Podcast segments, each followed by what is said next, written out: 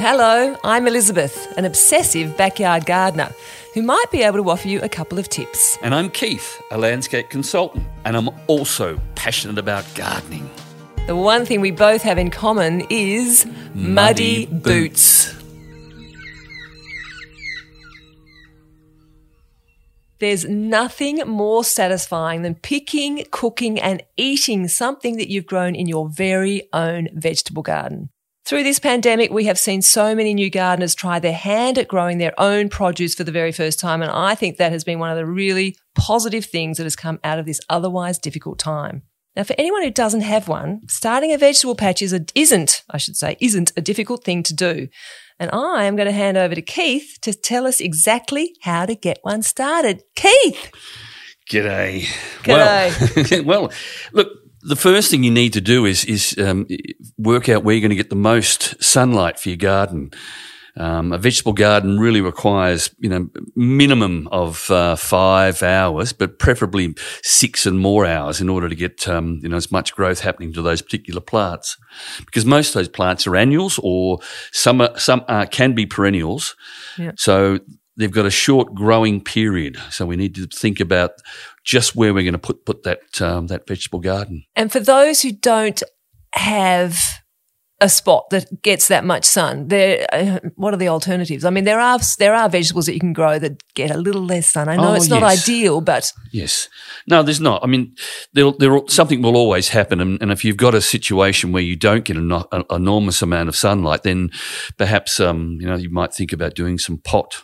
Um, Yeah. gardening, you know, gardening in pots where you can move them around a little bit, um, you know, according to where the sun travels. or vertical garden. Yep. Most interesting sort of things that I noticed about gardening was was the way that the French do their uh, their gardening, and that is in a form that they call the potager, which Oh, is planting within the lawn, for instance. You know, have a nice big lawn area, and rather having it just as all set up as lawn, they they can dig that that uh, grass out and improve the soil, and then plant into that.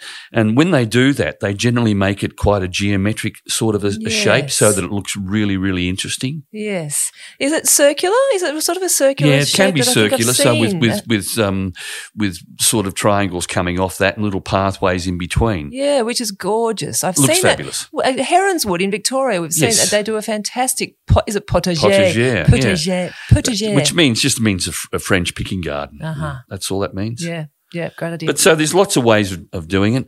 And if you're just starting, then that's possibly one of the best ways to, to, to go about it. the potager. Is yeah, well, yeah, it, or growing in your lawn, you know, rather than having the lawn there, get rid of it, Ah. Pull and, the uh, lawn out. and and put a, a veggie bed in there and Okay. try that. Because usually the lawn, I suppose, is the most open area, isn't it, in a garden? So that's where the sun's is. going to go. Yeah, Because generally behind that you have your you know your other gardens up against the fence line, true. so that's a terrific area. Good idea. So there's lots of different ways of of having a vegetable garden. So we, you know, the potager is growing straight directly down into the dirt in in the lawn areas. Um, where they've removed the lawn. Another great way of, of doing it is with um, raised beds. Mm.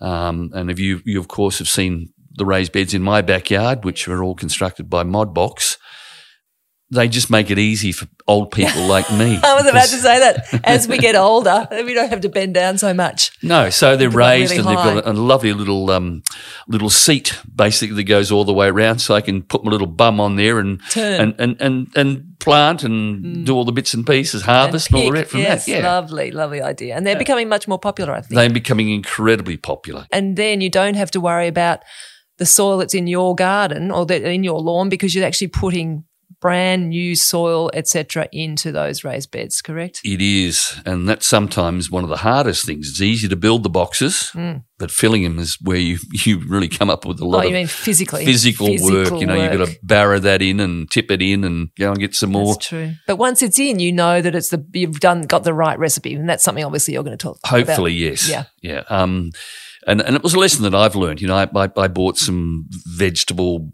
growing media from a couple of different um, local suppliers, and both of those were absolutely shocking because the pH was just too high.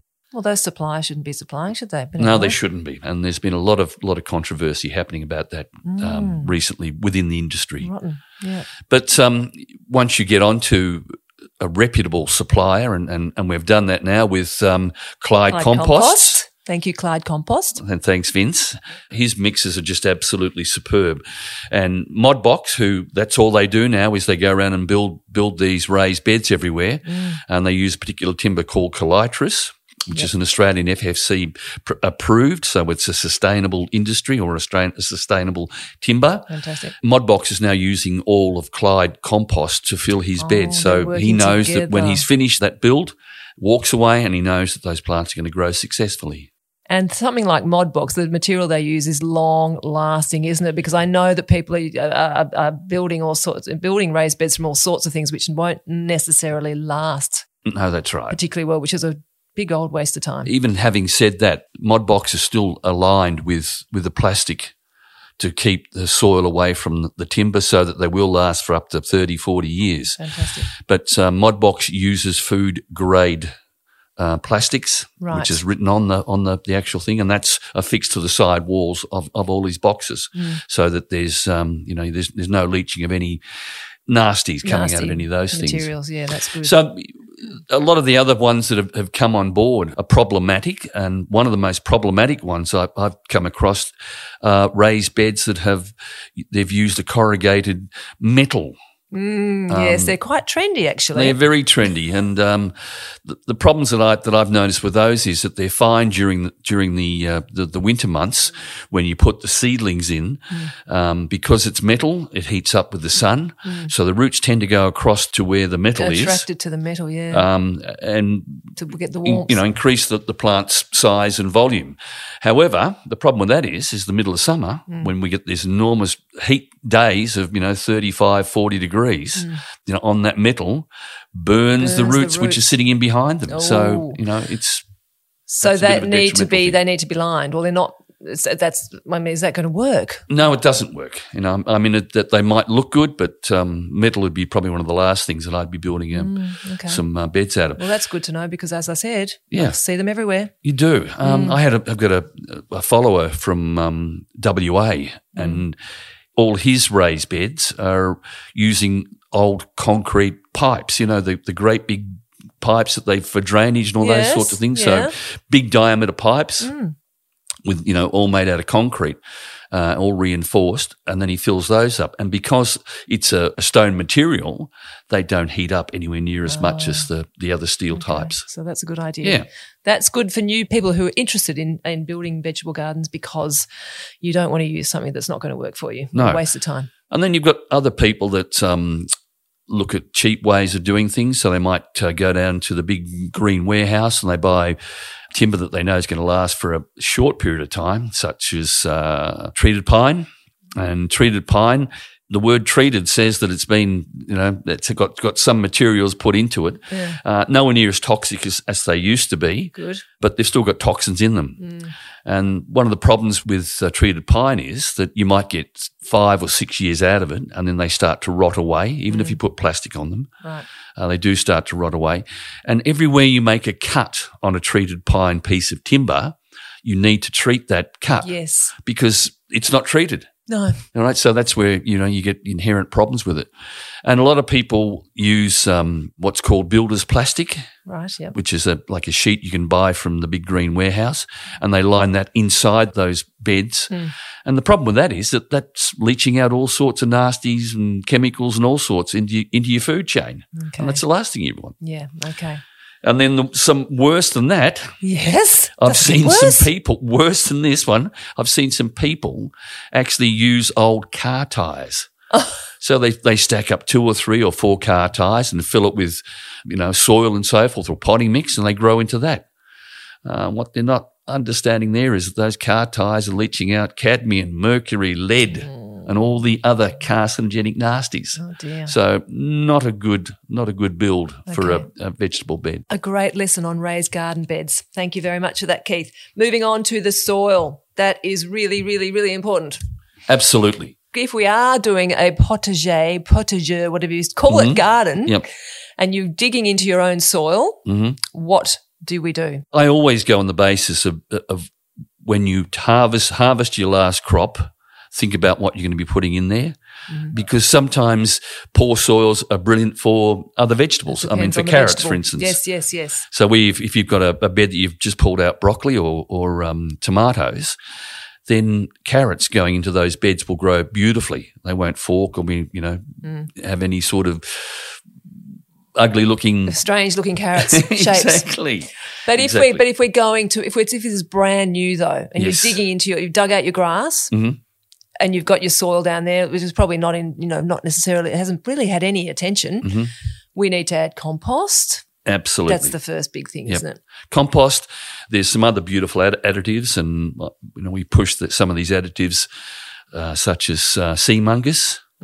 That's also great for giving that garden bed some structure. But compost is the key to it all, and that's the thing that you should be putting in every time you after every time you've harvested from those beds. Then give them a revitalize them with some more compost, Except if you're putting carrots in. and then put your, yeah, except when you're putting carrots in yes. and then um, and then mulch them over the top you know, with something like either who flung dung, which we we're a Yeah. big fan of, Yes, we are. um, or Pea some straw other mulch. pea straw, lucerne, Lucerne, and, yeah, that's and that's another subject. That's another podcast down Exactly. the track. It is definitely. Okay, so once we've got the soil in, we come to the seeds and the seedlings. Do we plant seeds? Do we plant seedlings? Is that's a that's a big yeah, topic of its own. and most most instances when you when you buy a packet of seeds, it'll actually tell you whether you sow those seeds Directly directly, or or, whether you sow them into punnets, grow them on, and then plant them in. Okay. You don't go sowing seeds that have root crops, such as carrots, Mm-hmm. beetroot, parsnips. You don't grow those into a into a seed raising mix, and then um and, and then you know pull them out and replant them into your beds because you're going to damage the root. Okay, right. Yeah, yeah. But if you've got things like um, broccoli, then they're best sown into a into a cell or into um, a seed raising mix and grown on. Tomatoes are the same. Mm-hmm. Uh, sweet corn, that's direct sown. But generally, the packets um, will tell you whether you know you sow into punnets or whether you direct sow. Great. Okay, so the information is quite clear on the on the packets. Exactly. Just follow the packets. Yep. Okay. And as a rule, for someone who's a beginner, I mean, I would probably, if I was a beginner, I'd probably want to go out and get some seedlings so, so, Mm-hmm. that, so that I know that sort of the, the, the early bit has been done for me Yes. and, and pop them into the ground. Look, it's a great way to start because a lot of people, a lot of people have this inherent fear about sowing a seed, and uh, You and- can't see it. no, you want to be able can't, and, you, and you don't. And a lot of people don't understand don't, don't understand the process that you know we need to sort of get through for all that.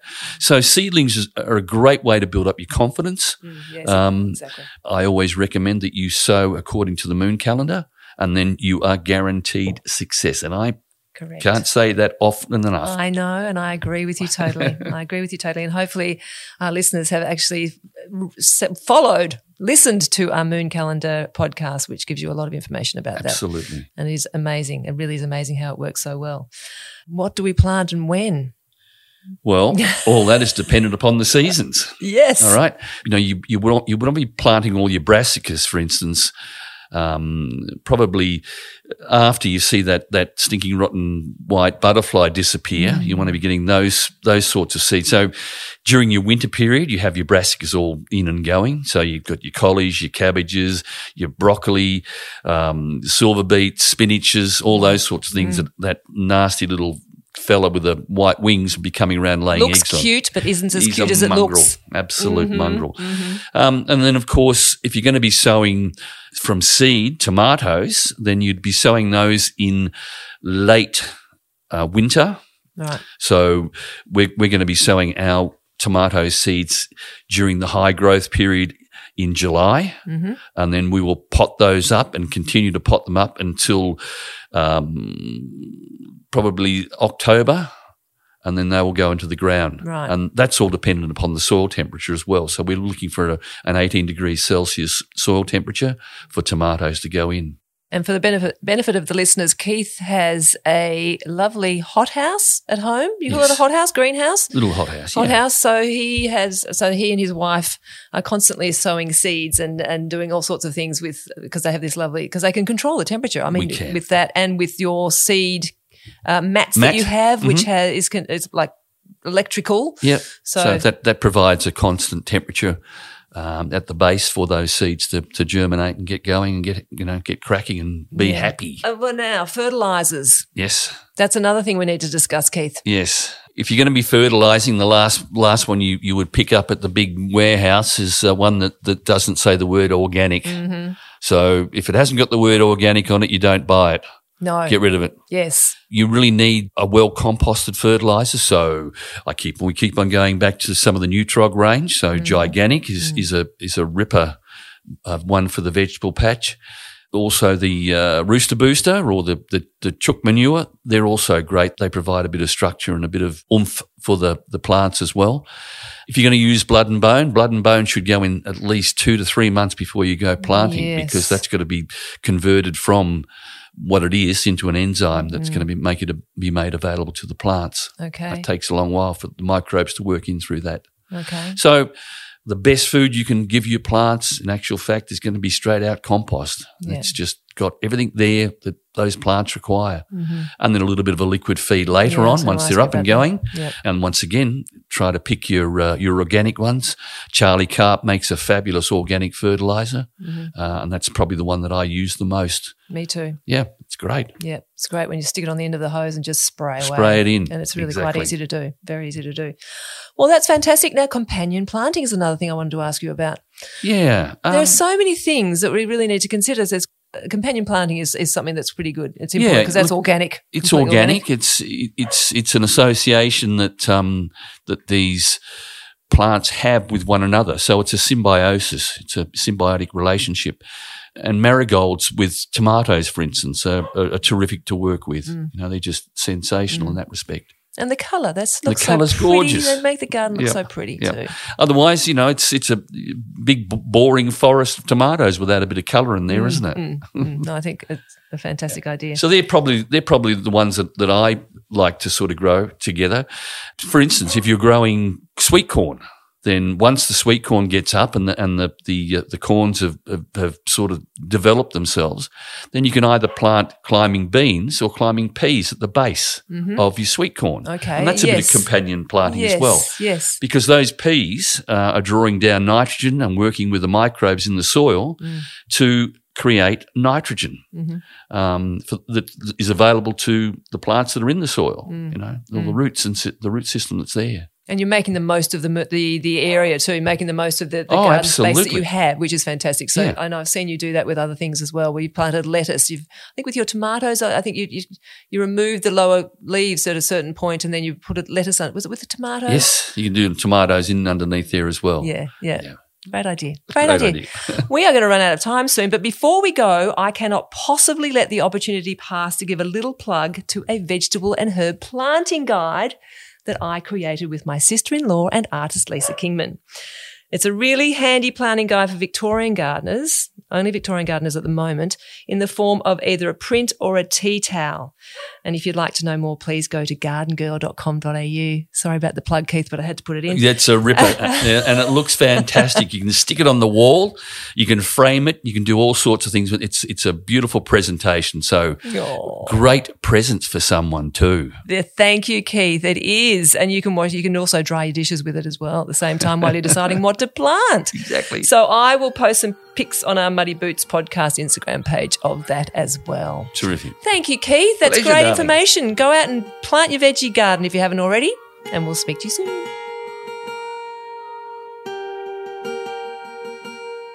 Thank you for listening to Muddy Boots. For more information on today's podcast, please go to muddyboots.net.au and happy gardening.